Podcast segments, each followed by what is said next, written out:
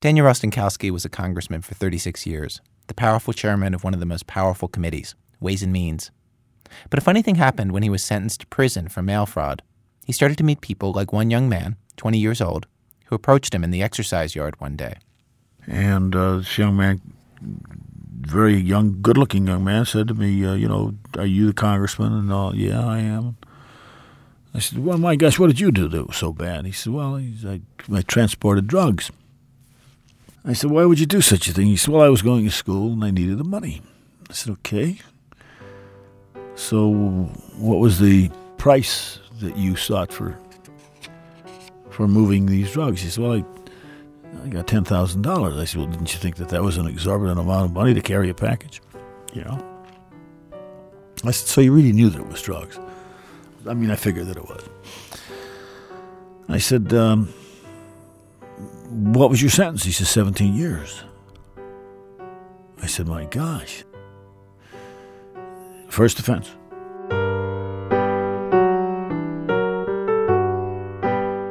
To put this number in perspective, in federal courts, a first time rapist gets five to seven years, kidnapping is four to five years, second degree murder is 11 to 14 years. And here's the thing the young man was sentenced under a 1980s drug law that Rostenkowski had voted for himself. It set harsh mandatory minimum sentences for drug offenders, even first time offenders. Rostenkowski thought the guy deserved to be punished, but locking him up from the end of adolescence until the beginning of middle age, it seemed excessive. The whole thing is, is, is, is a sham, in my opinion. It's not justice, it's this get 'em idea. Now, the kind of sentencing laws that, that, that put him in for so long, can I ask you to explain the terms in which those were discussed among congressmen when those were being talked about? I mean, why were those voted for? Well, I can't, I can't tell you that. I don't remember it. Yeah. Uh, I'm not trying to duck that question, but I, I was totally in a tunnel vacuum vision with, with my my jurisdiction, and I uh, expected out of the Judiciary Committee, the committee that made these particular laws, to have the experts in the Judiciary Committee give me the best conclusion. Listening to debate about these things on the floor of the House of Representatives had nothing to do with it.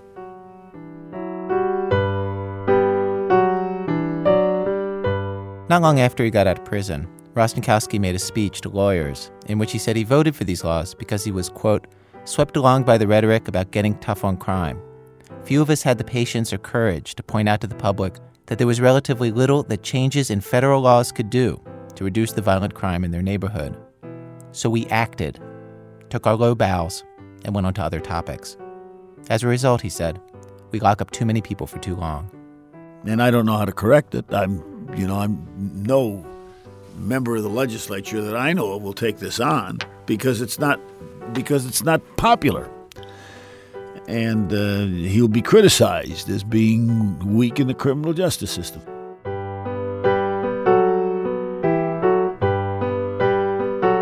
Before he was put under investigation himself, Rostenkowski says, he didn't really know about the sentencing guidelines, even though he'd voted for them. And in this way, I'd argue, he is more like the rest of us than not. Most of us don't pay much attention to all the laws that are written. We do exactly what Rostenkowski did. We have some vague faith that someone somewhere is paying attention, and if something bad is happening, if something unfair is happening, somebody will tell us. What we offer today on our radio program is a study of how that faith failed us and where we've ended up. From WBEZ Chicago and Public Radio International, it's This American Life. I'm Ira Glass. In the last 20 years, there's been a radical shift in the way that we sentence people to prison. Mandatory minimum sentences, three strikes and you're outlaws, laws bouncing 12 and 13 and 14 year olds into adult court for long adult sentences. Because of all this, the prison population has grown by 50% in less than a decade. And at some point or another, we've all heard news stories about harsh sentences, possibly unfair sentences. And many of us carry a notion somewhere in our heads that maybe some part of this has gone too far. But, you know, who has the time to sit down and figure all this out? Well, in today's show, we tried to figure it out. And we bring you stories of places where the law seems to be working just fine, where it seems fair, and stories about those areas in which there seem to be some problems. All our stories today are about drug laws. Act one of our program today What's wrong with this picture? The story of how a person could be sentenced to 19 years for drug possession, even if police found no drugs, no drug money, no residue, no paraphernalia, even if it's a first offense. Act two How we got here. A first hand account of how and why Congress wrote these laws in the first place, and believe me, my friend, it is not pretty. From a lawyer who helped draft the laws working for the Congress. Act 3 Who watches the Watchmen?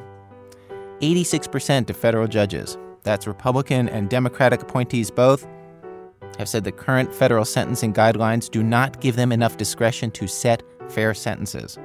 We hear from the judges. Act 4 A night in drug court. We head out to a typical evening in drug court here in Chicago and find a place where, thankfully, most people seem to be getting fair sentences. Stick around, fellow citizen. I believe that you will be surprised at what you're about to hear.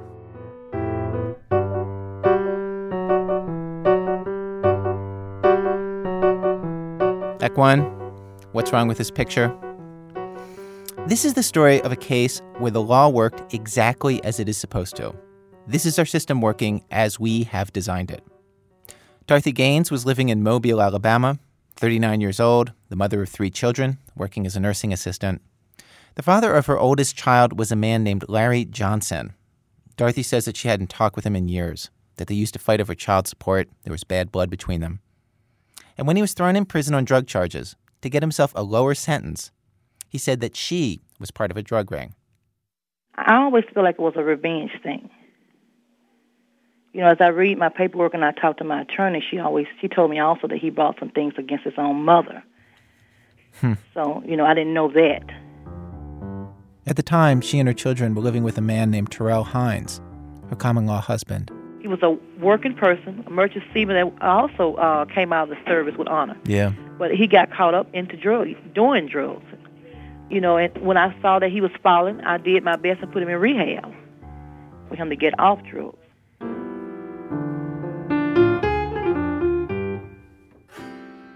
Federal investigators came to believe that Dorothy and her husband were part of a conspiracy to move cocaine from Miami to Mobile.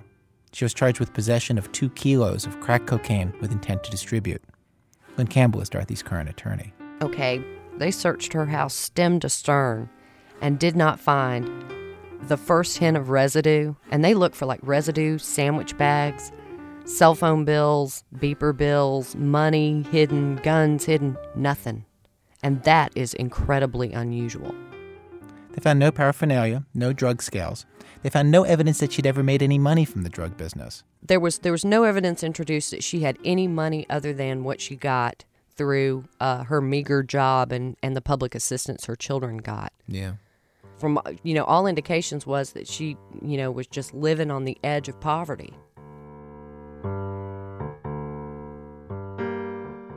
How did they decide two kilos since since they never actually found any crack cocaine in her home? Well, it was totally based upon, um, according to the agent that testified, what the kingpin of the conspiracy said that he had stored a kilo of crack at her house on one occasion, and on another occasion, he had brought a kilo through and picked up a kilo of powder from her house that was later converted to crack.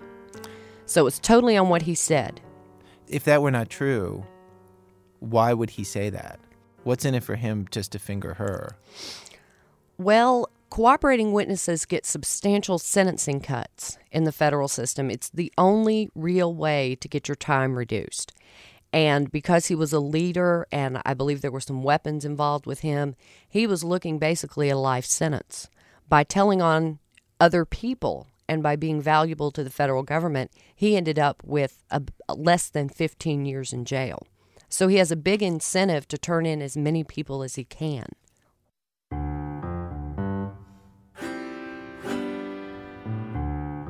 Because there was no physical evidence implicating Dorothy, her case had been dropped in state court. But the federal rules are different. In federal court, you don't need physical evidence. And the federal drug law has another provision that hurt Dorothy Gaines. It says that if you have knowledge of a conspiracy or benefit from a conspiracy, or have some tiny role in a conspiracy, you can be accused of all the drugs involved in the conspiracy. So even if you just carry an unmarked package from one side of town to another once, you can be charged with the same amount of drugs as the person who ran the whole operation for years. Dorothy fought the charges. She says she didn't do anything wrong, and she says they had no real evidence against her, just the testimony of a bunch of admitted drug dealers. I got the longest time of anybody in the trial 19 years and seven months. And I understand that the guy who was accused of running the drug ring and who had admitted to a lot of the charges against him and who was a and who had a, a previous record, that he's actually going to get out eight years before you will. Exactly. And uh, did you have a previous record going into this? I have no record. So what do you make of that? I mean, I'm I'm still trying to deal with this emotionally. I still try to deal with it every day. But I got 19 years and seven months on what somebody say I done. No evidence, and all these other people had evidence against them.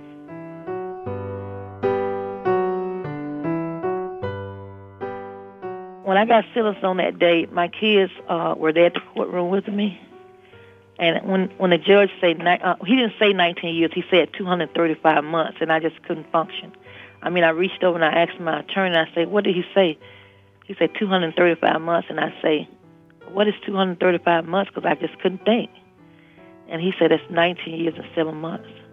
And I just, I don't know. I just lost it. And all I could hear my kids and them screaming in the background. And when the uh, marshals took me out, one of the later marshals was crying, and she said that. And I said, "What's wrong?" She said, "To see your son hold on to the judge and tell him that my mother's all I got." Don't send her away. She said that was the most hurting thing.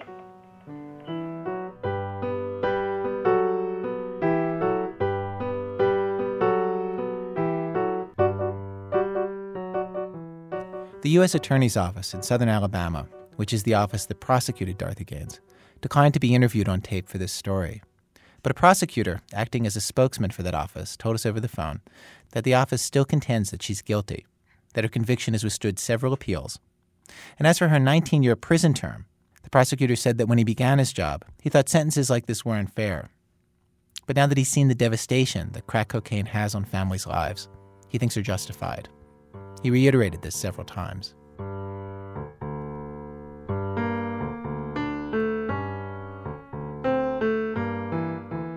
One of the jurors in Dorothy Gaines' case told a reporter that while he thought that she deserved a few years in prison, he was flabbergasted that she got 19. It was possible for him to be surprised because in federal cases like this one, the jurors only determine guilt or innocence. They aren't present for sentencing. Sentencing is done by judges who have to follow federal sentencing guidelines. And at sentencing, the rules of evidence are much looser than they were during the trial. Testimony that never made it to the witness stand, things that were said to police but never entered into evidence, Incredibly, even past charges that you'd been accused of and found innocent of in other trials. These can all be used against you during sentencing. And it is at this point in the process, when the rules are so loose, that the court decides the amount of the drugs that you will be charged with. A tiny amount will mean a smaller sentence. A greater amount can mean decades in prison. Again, Dorothy's attorney, Lynn Campbell. I'm in the system a lot. I think the biggest abuse we still have is is the amounts get puffed because the quantities of drugs, the quantities they get they get puffed up. What's the sign uh, that, that that things are getting puffed up? Like, what do you usually see that makes you think that it's puffed up in a, in a particular case? Well, you might have somebody caught with, let's say, an ounce of crack. They're busted red-handed. They've got an ounce on them. By the time they get to sentencing, they're being held accountable for, let's say, a kilo and a half, which maxes them out. But you have to understand when you convert kilos to pounds, just to make the illustration better, a kilo is 2.2 pounds. Now, each pound has 16 ounces. So you're talking, in essence, of 31 phantom ounces. How did, how do they get boosted from one ounce to, to 2.2 pounds? It's what somebody says. If somebody says, oh, Fred brought in a key, boom, there you go. And then what kind of sentence are they looking at? Well, depending on their criminal history, if there's somebody like Dorothy, they're looking at 19 years, seven months, provided there are no guns and they're not supervising anybody. Mm-hmm. So, I mean, actually, you could get 360 to life on a first offense, 30 to life. And life in the federal system is life. You come out in a box, there is no parole.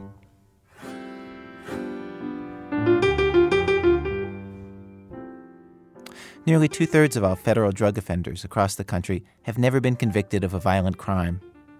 40% are first time offenders. It's tens of thousands of people.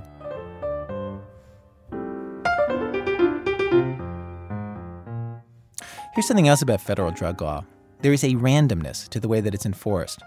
Whether you're accused has a lot to do with where you live.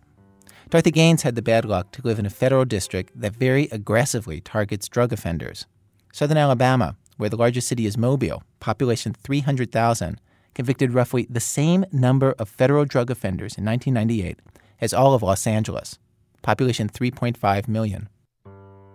Federal drug enforcement also tends to disproportionately prosecute minorities. They made up 73% of federal drug convictions in 1998, even though 72% of illegal drug use is by white people. And federal penalties are much more severe for crack cocaine than for other drugs. This is reporter Sam Hodges, who first wrote about Dorothy's case in the Alabama Mobile Register. It's just clear that a very high percentage, an extremely high percentage of those who are convicted for crack, which carries the longest sentences of all, are, are black people. And if you're in a federal judicial district where crack is the focus, as it has been in South Alabama, um, and a lot of crack cases end up in federal court as opposed to state court, then you're uh, then you're really up against it. I mean, your odds of ending up with one of these very long no parole sentences go up pretty dramatically, and I think that's the environment in which uh, Dorothy Gaines was was caught up.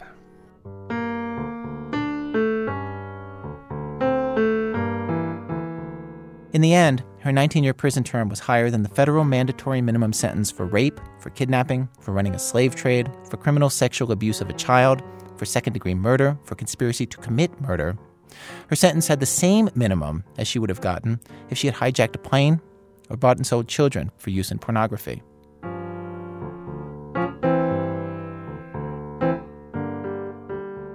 You have mothers in prison that all you're doing now is bringing up children to be bitter against the government.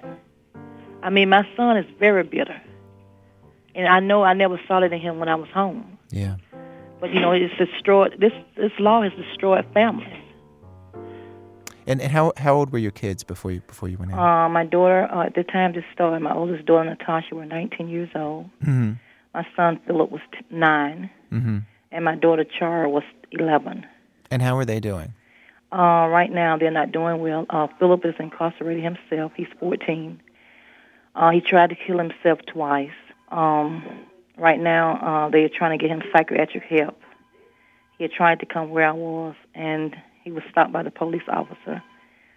Uh, ever since I've been incarcerated, he always said that he wanted to go to prison to join me. And I always explained to him that even if he get locked up, you know, we won't be together. Right. You're in a different facility. Yes, I'm in uh, Marianna camp. Yeah. And and um, how were they doing before you were indicted? Before, I was incarcerated, my son was an honor student. He's failed every year since I've been incarcerated now. He was an honors student. He was an honor student. He was on the honor roll. A- and your daughter? She tried going to college, but after this was so hard on her trying to go to school and take care of the kids. So now she was on the dean honor list, and she had to quit college because of this to take care of the kids because she didn't want anything to happen to them. You must feel like all the work you put into raising them is just is just It's just just drown the drain, right?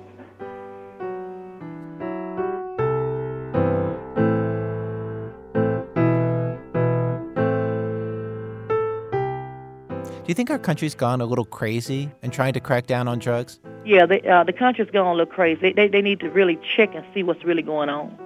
I mean, it's it's outrageous how the United. I never thought the United States of America would be like this.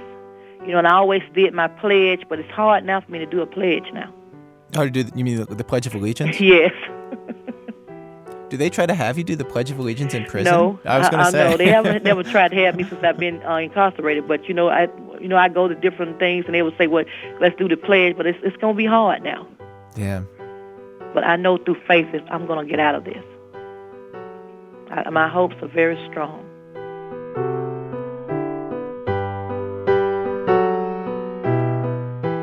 Dorothy Gaines.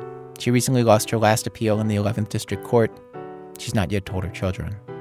She has one final chance, and it's a long shot.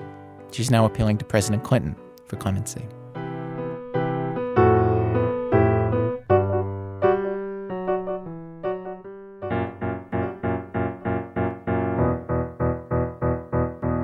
Got mighty, let me tell the news. My head got wet in midnight dew.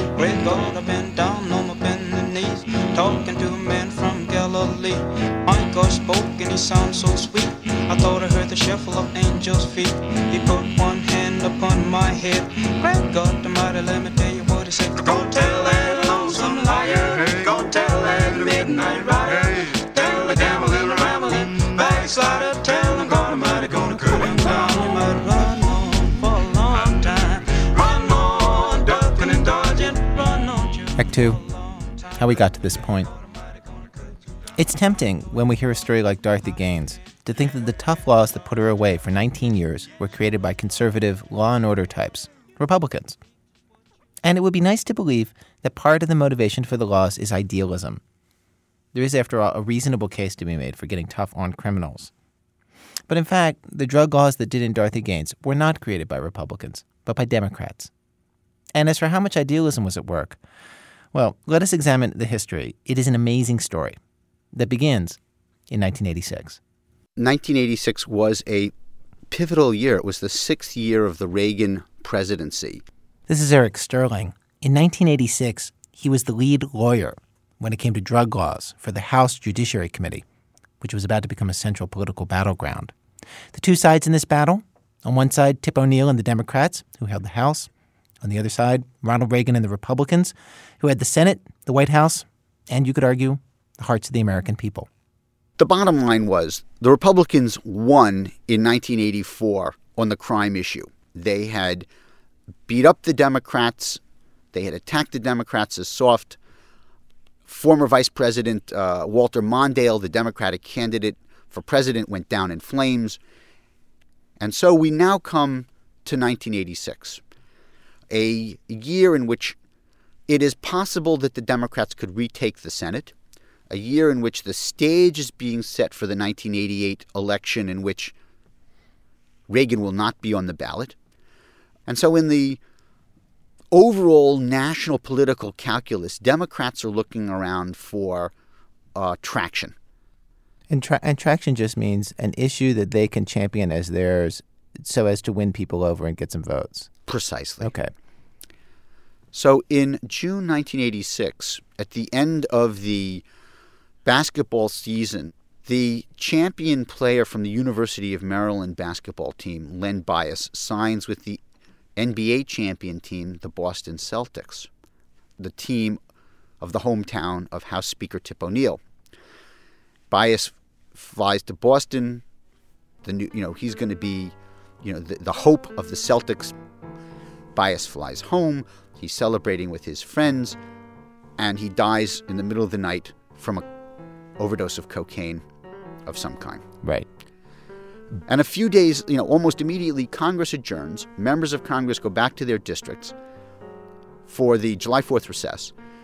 And the speaker keeps hearing over and over again about, you know, if a, if a man in the peak of his health, a young man of such promise as Len Bias, can die from cocaine, this is the proof of how bad and dangerous and evil this drug is and this drug phenomenon is.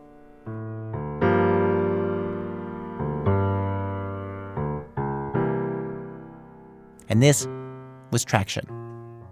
By the summer of 1986, the national media had also discovered crack cocaine and was kicking in full force with scare stories about this new menace to society. When Tip O'Neill got back to Washington, he bolted into action. The Speaker convened the Democratic leadership, the Steering and Policy Committee, the chairs of the, the committees, and says, We're going to put together an anti drug bill. It's going to be a Democratic initiative. And I want everybody involved. We're going to have a comprehensive anti drug provision. And I want it out of committees before we go on our August recess, August 14th or 15th. And this set off about a four week stampede. They were told, look, you've got one month to put together your anti drug agenda, and then you're going to go home in the middle of August and you're going to campaign the hell out of that agenda.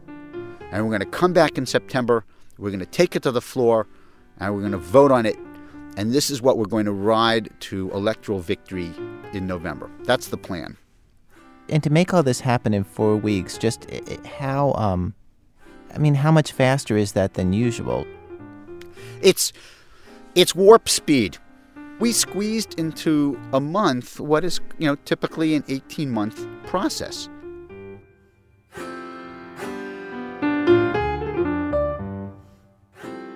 So it's a legislative frenzy.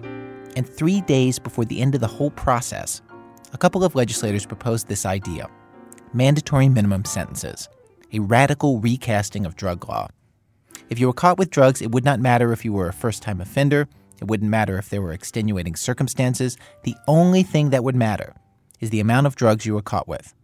And then the judge would give you a sentence whose length was imposed by the Congress in these laws. But it was being introduced at a point at which there was no longer an opportunity for hearings. We, we had no hearings. We did not consult with the Bureau of Prisons or with the federal judiciary or with DEA or with the Justice Department to at least find out from those folks what would be the effect of mandatory minimums. What are appropriate mandatory minimums? And the specific minimums that they chose, I mean, could you just talk about one for a moment? I mean, how how off were they? I mean, was it was it really so bad? I mean, was their judgment really so bad at, at, at this point?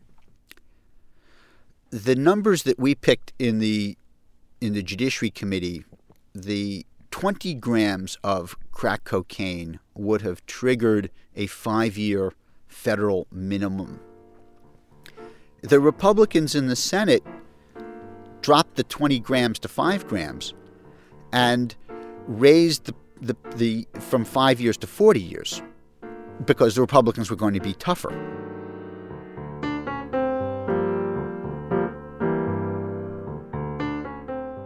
There was again, no sense of like, it's not a large quantity of drugs from a consumption point of view. It's a very small quantity. And these are folks who have really no clear sense of the dynamics of the business enough to make a just determination. When you're just picking a number, one member of Congress, when we try, when we try talking in terms of like, you know, real significant quantities, would say, in our city, we never have quantities that much.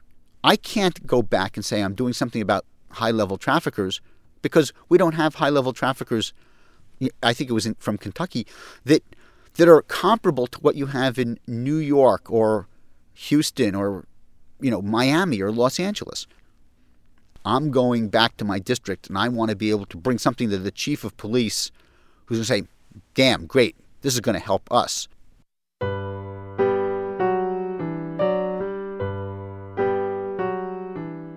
among the staff and among uh, you know the, the chairman of, of your subcommittee who was very usually very deliberate in, in, in hearing all sides and wanting to gather evidence i mean do people turn to each other and just say this is you know what are we doing?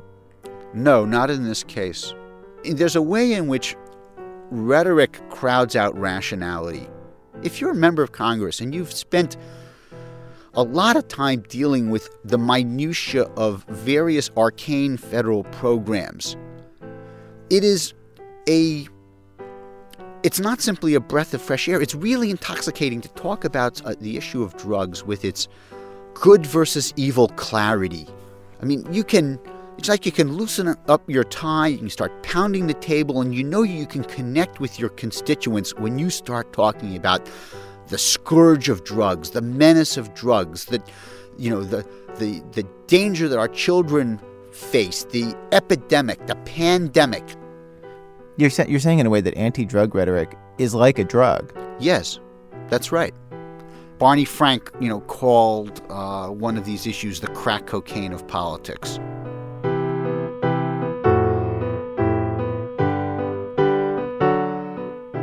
Now, while these laws are being rushed through Congress, there was actually a commission of sober minded people, Democrats and Republicans, trying to figure out a fair solution to sentencing all federal crimes.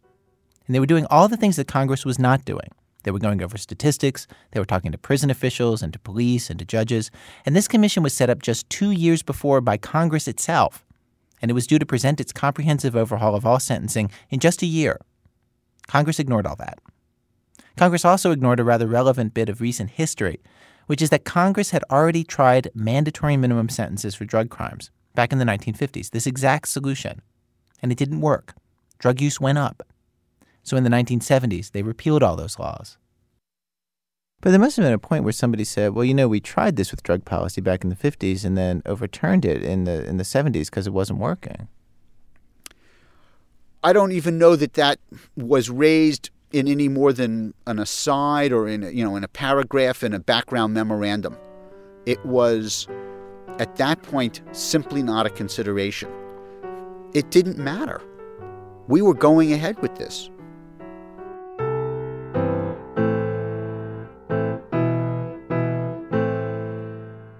In fact, it was such a success that two years later, the Democrats did the whole thing again, rushed their way to another set of drug laws in a matter of weeks.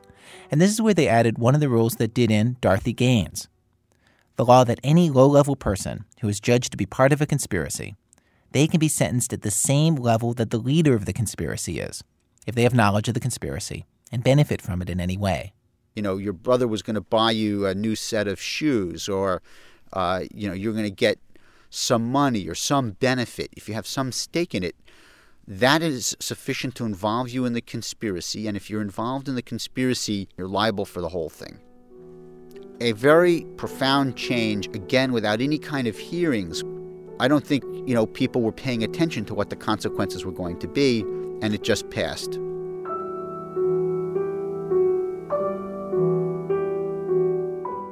When you would talk to, to members of Congress privately, what was your feeling about it? Did most of them actually believe the anti drug rhetoric that they themselves were saying? There's a difference when you think about somebody doing something like passing this kind of law.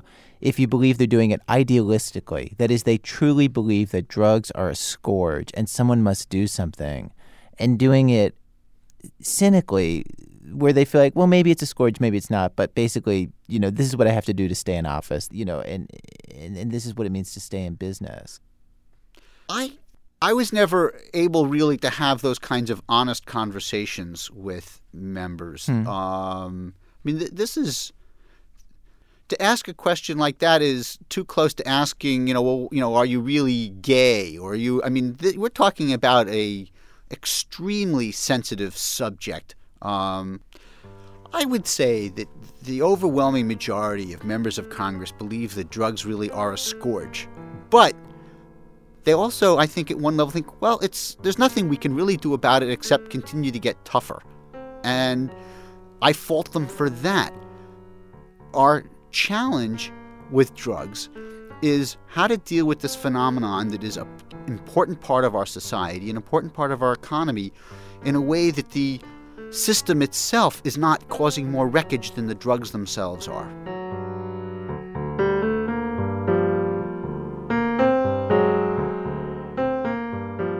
But, you know, uh, to take the other side of it, crime is going down in cities all across the country. The domestic effect of, of these laws is that crime is going down. People feel safer. But dope dealing is not especially going down. I mean, we're talking about a specialized type of law, the, the, the drug laws. You, you know, it is still extremely easy for anybody who wants drugs in America to get them. I mean, that's, I mean, the real irony is that this is the one category of crime that keeps increasing. We have almost twice as many arrests for drug crimes now as we did, you know, when these laws were passed.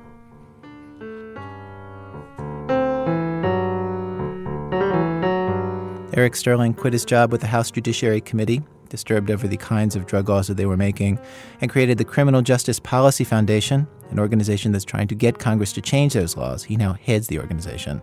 We invited the two leading supporters of these tough drug laws in Congress to come into our program and give their side of all this. Both of them, Republican Representative Bill McCollum and Senator Orrin Hatch, both said no.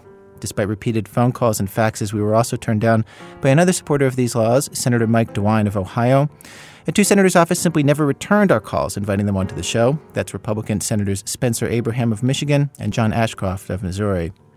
Coming up, we hear about all the places where drug law seems to be working fairly. And judges, we got judges. That's in a minute from Public Radio International when our program continues. This American Life. I'm Ira Glass. Each week on our program, of course, we choose a theme, bring you a variety of different kinds of stories on that theme. Today's program, sentencing, stories of where our laws may have gone too far in the war on drugs and where they seem to be working just fine. We've arrived at Act 3 of our program. Act 3 Who Watches the Watchmen? Many people within the judicial system have turned against the harshness and inflexibility of current U.S. drug sentences the nation's chief law enforcement officer on the drug issue, U.S. drug czar Barry McCaffrey, has come out against them, saying they are too strict and ineffective because of that. 86% of all federal judges, this includes both Republican and Democratic appointees, say that they want more flexibility to give fair sentences in drug law. All 12 federal judicial districts have passed a resolution asking Congress to reconsider the wisdom of the current laws Dozens of senior federal judges have refused to hear any more drug cases. Judge Morris Lasker of the Southern District of New York, a veteran of over 30 years on the bench, stopped hearing drug cases for a couple of years. It's with regard to drug cases that I think the greatest uh, injustice take place. Uh, they're all, almost all nonviolent uh, uh offenses.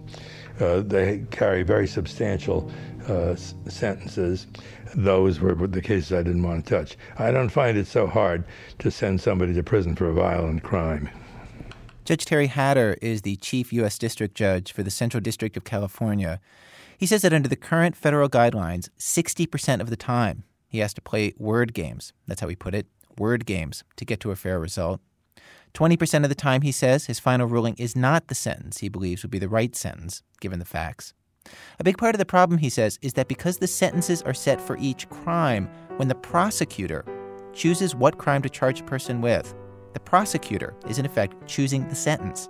And it turns out there are lots of cases where a person could be charged one way or another for a more severe crime or a less severe one. We had two young women. Both young women were living in Mexico City. They were mothers of, of toddlers. They had been used, sadly, by, um, by their respective uh, spouses, and uh, they were asked to bring some drugs into this country. Uh, they were caught coming into the country, and what happened under the sentencing scheme was that the drugs were combined, even though the women were traveling on their own tickets. They counted the drugs collectively. Is that because and, they could be seen as part of a conspiracy? Yes, that's yeah. right. Mm-hmm. And of course, they didn't have to be charged that way, but they were. And uh, since they were, then they were faced with 10 year mandatory minimums.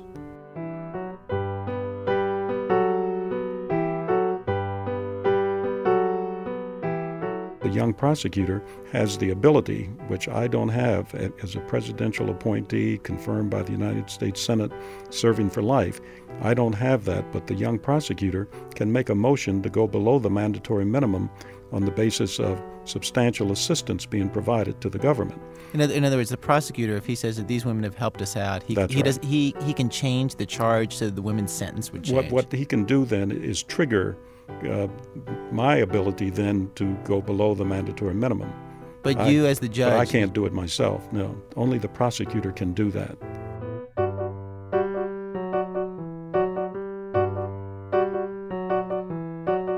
I intended to give them harsh sentences just because they were involved in drug dealing, uh, two or three years perhaps. Uh, uh but um, as it turned out, when uh, they came back for sentencing, I said uh, to the young female prosecutor, um, Are you going to make a motion for a downward departure?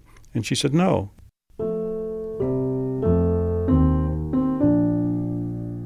It wasn't that the witnesses had not cooperated. The prosecution agreed that they had. They told everything they knew, they were truthful. It's just that they did not know that much. They did not have much information to give. They were at the bottom of the drug hierarchy, not that useful to the government's investigations. Judge Hatter felt that was unfair, the women had cooperated as much as they possibly could. It was not their fault that they had no useful information. So he filed the motion that would allow him to sentence them to fewer years than the guidelines permit. This was unprecedented, and it turns out, against the law. It was overturned on appeal. Just another example, says Judge Hatter, of how the prosecutor has more power than he does to determine a person's sentence. Well, that's true in every case. That's true in every case because the prosecutor makes the decision on how to charge that particular case. And dependent upon what the charge is, you know what the sentence is pretty much.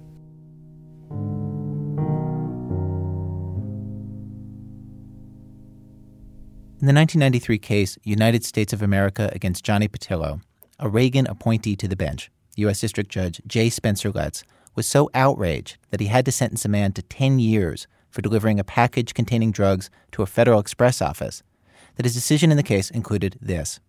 He wrote, It is hard to imagine that there is any other nation in which a convicted rapist with a long and unsavory history of prior misconduct can be sentenced by the judge who presides over his trial to a sentence which will make him eligible for parole in less than three years, while defendant, a first time offender with a spotless prior record, stands to be sentenced by a Congress who has never seen him and never judged him to a minimum sentence of 10 years without the possibility of parole. In my view, a criminal justice system that does not require not only those who accuse a criminal, but also those who sentence him, to confront him and publicly acknowledge their acts as their own to his face is worse than uncivilized. It is barbaric.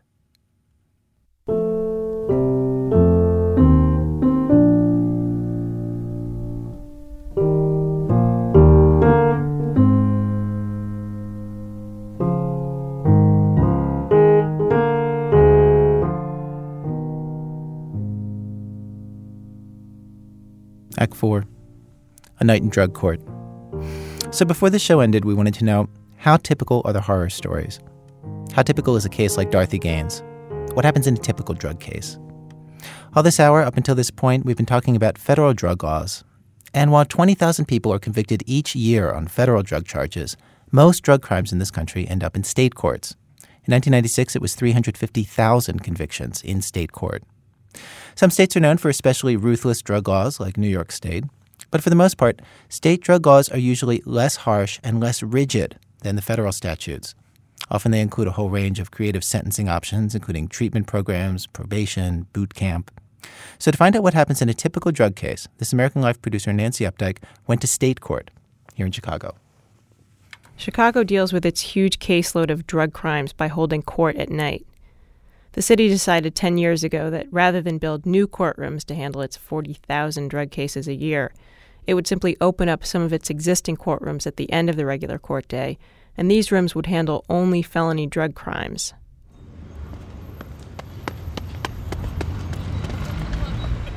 The court day starts up about 4 p.m. For an hour or so, defendants have been heading up the stairs and into the seven story stone courthouse down at 26th Street in Chicago. Unless you work at 26th Street, this is not a place you end up if your life is going well. As I was walking into the building the other day around 3:30, I passed a black man in his 50s and saw him stop in his tracks, quietly throw up on the pavement, and keep walking. The courtroom I sat in on is set up sort of in the round.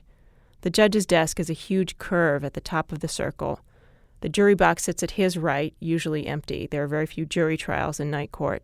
And at the foot of the circle are two tables, one for the prosecutors and one for the public defenders. Behind the lawyers are huge panes of glass, and behind the glass are defendants and their families. To picture this courtroom, please don't imagine a majestic, echoey space with fine polished wood like in The Verdict or some John Grisham movie. This room is much smaller and dingier, with fluorescent lights, bland carpeting, and 70s paneling on the walls. I'm not allowed to record anything in the courtroom itself, so you'll have to guess at exactly what sound all this bad taste makes. The judge in the courtroom is Daniel Darcy. I was born and raised on the, in Chicago on the south side. Uh, enlisted in the Army in 1966. Came back home, joined the Chicago Police Department. During my time on the police department, I went to uh, undergraduate, graduate school, and law school. Uh, got my law degree. Darcy's a serious man with white hair who bears a passing resemblance to Andy Griffith. He calls all the defendants Mr. and Miss. He hears about 40 cases a night. Most of the cases, 90% of the cases, are either small possession uh, charges or people who are selling two or three packets of cocaine to other people on the street. And, and the reason is one is, is to support their own habit or to make a few dollars. Here's a typical case Tony Bell was a skinny 27 year old black man who kept rubbing his head with his hands. He stood in front of the judge with his back to me and was charged with possession of two tenths of a gram of crack. Think of a sweet and low packet. That's a gram. Two tenths of that. He had no prior record. The public defender on his case was Pablo de Castro. Tony Bell told me that he was standing with several other people out there, which is consistent with the officer's story, that as the officer approached, one of the guys dropped some drugs and everybody scattered but him. We call it the slow runner cases. everybody ran and Tony Bell got caught. When Tony Bell's case was first called at 10 minutes to 5, he said he wanted to go to trial. Judge Darcy said, okay, and then put the case off till later to give Pablo a chance to ready his defense. By the time Tony Bell's case was called again an hour later, he decided to plead guilty and take two years probation. Pablo said Tony told him he was just tired of waiting, and that's why he wanted to take the plea. The prosecutor on Tony Bell's case, Assistant State's Attorney Mike Hood, didn't buy the idea that Tony was just tired of waiting. I think uh, Mr. Bell saw the writing on the wall. Uh, they didn't have any witnesses. We had a, a, a, solid case. I think a judge, if he found him guilty at trial, would give him a similar punishment because he has no background. So I don't think he uh, felt he was losing anything by pleading early. Mike Hood says he believes with all his heart that every person he prosecutes in night court is guilty. And Pablo de Castro, the public defender in Tony's case, doesn't exactly disagree. One of the old jokes about drug court, as opposed to other assignments in this office, are that this is the one place where everybody did it. The only question is the legality of the search. Um, is that what you believe? That's it's it's a not everybody did it, but there's a, there's a lot of motions here more than trials. There's a lot of questions about search and seizure, where you're basically admitting that the drugs were in his pocket. You're just trying to argue that the officer's hands shouldn't have been in his pocket also. I saw 105 cases in nine hours at night court. Usually, what would happen, since almost no one gets in and out of the legal system in one day, is that Judge Darcy would call the case number, some small action would be taken, a motion or an update on gathering witness testimony, and then Darcy would put the case off till a later date. This happened in 101 out of the 105 cases I saw. That left four cases, four people who did get sentenced. Three got probation, and one guy was sent to prison. He had a record of burglary and had once escaped from prison.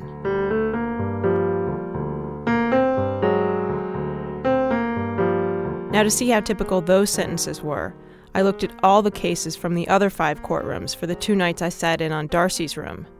Here's what I found there were 343 cases total. 18 got probation, and 21 got prison time most of them less than two years. Five people were recommended to boot camp as an alternative to prison. The longest sentence anyone got on those two nights was six years. Two men ended up with that. One had already been in prison for burglary and sexual assault. The other had done time for robbery and also for, as the law delicately puts it, taking indecent liberties with a child. For the whole month I sat in on, August, 149 people were sentenced to probation, about the same number as were sent to prison, 144. Also, fully half of the defendants who asked for a trial in front of the judge were found not guilty, and a significant number of others were found guilty of a lesser crime than the one they had originally been charged with. The statistics for July and September were similar about an equal number of sentences for probation and for prison time, and at least half of all trials ending in not guilty. Overall, examining these cases, it seemed fair. Tiny quantities of drugs got probation or short sentences, even for second and third offenses. Large quantities of drugs, but especially a history of violent crime, meant longer sentences. And dealers got more time than people just caught in possession of drugs. Again, overall, it seemed like a decent system. I had a long talk with Judge Darcy about his position as a state judge versus that of federal judges handling drug crimes?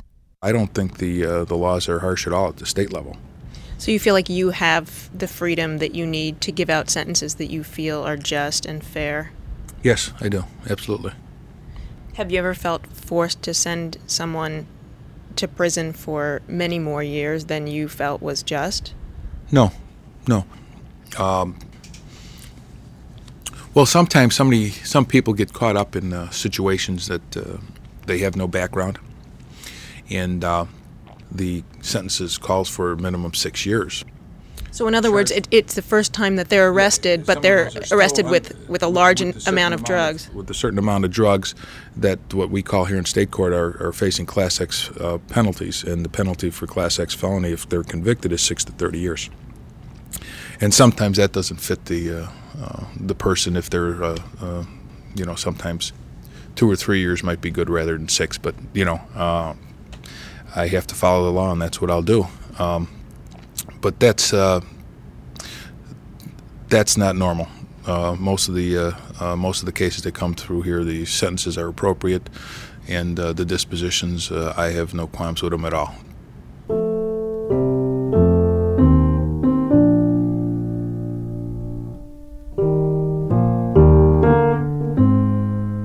While the sentences for individual cases seemed fair enough, there was one thing that did not seem fair about Night Court. Out of 105 cases, almost every single defendant was black, maybe 15 Latinos, three white men. In the other courtrooms, it was the same. Out of hundreds of defendants, only a tiny handful were white. It's not that white people charged with drug crimes happened to be coming during the day. The distribution of cases among all the courtrooms, both day and night, is random. And it's not that these courtrooms are just serving black neighborhoods. This building handles all the drug cases for the entire city of Chicago, a city that's only 38% black. Let me remind you that 72% of drug users nationwide are white, according to the Department of Health and Human Services. In Chicago, that works out to 66,000 white drug users. But when it comes to drug arrests, look what happens. In Chicago in 1997, the last year police have compiled data for, 37,000 black people were arrested for drug crimes, compared to 9,000 white people. I know these numbers can be kind of hard to follow over the radio, so here's the bottom line. If you're a black drug user in Chicago, you have a nearly 1 in 2 chance of being arrested. White drug users, 1 in 7. Anyone who works at night court sees it. I asked Judge Darcy what he thought about seeing almost all black defendants, night after night, whether it bothers him. When I'm judging people and people are coming in front of me, there is no there is no color line. It doesn't make any difference to me. Now, does it bother me that a certain group are being charged with all those crimes? Yes, it does. I asked Mike Hood, the assistant state's attorney who prosecuted Tony Bell, what he thought about seeing practically all black defendants. It bothers me. I mean, I uh, I'm concerned, but I don't uh, I don't really look at it as a I'm not prosecuting a race. I'm prosecuting a person for a, a crime. But w- what bothers you about it then? Well, I think what bothers me is that people take notice of that, like you just did. But how can you not? I mean, if you're sitting in the courtroom, you know, there's there's a a court Well, full of mo- mostly white people, and then every me- everyone sitting sitting behind the glass Well, is black. Let me explain what it, what I meant that it, it bothers me is that people don't look at it as the crime. You take notice of it because you're saying it's an African American. You're they're all African Americans. I don't look at it that way. My issues are very simple. Two grams of heroin, three transactions, two police officers, three on surveillance. Stuff was inventoried. It's in fact crack cocaine or heroin. A good arrest. That man did it. He's going to go to jail. That's how I look at it.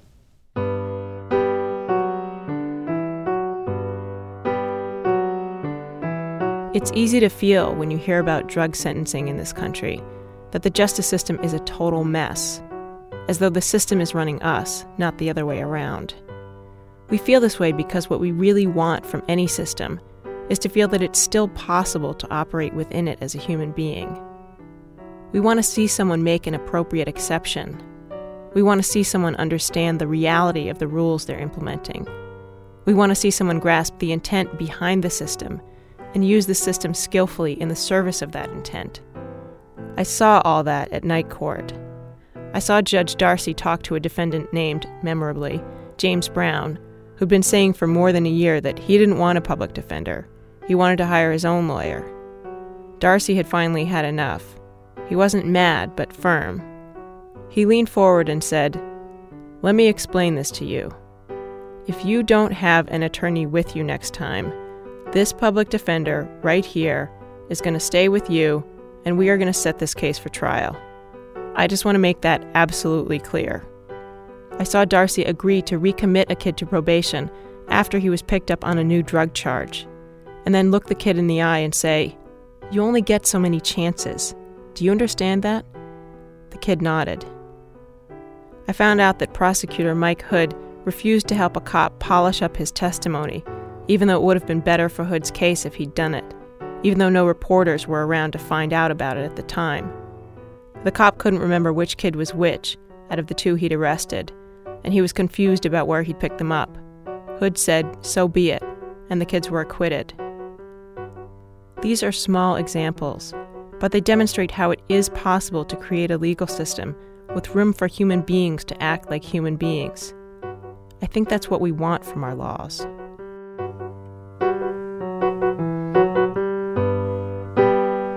Nancy Updike.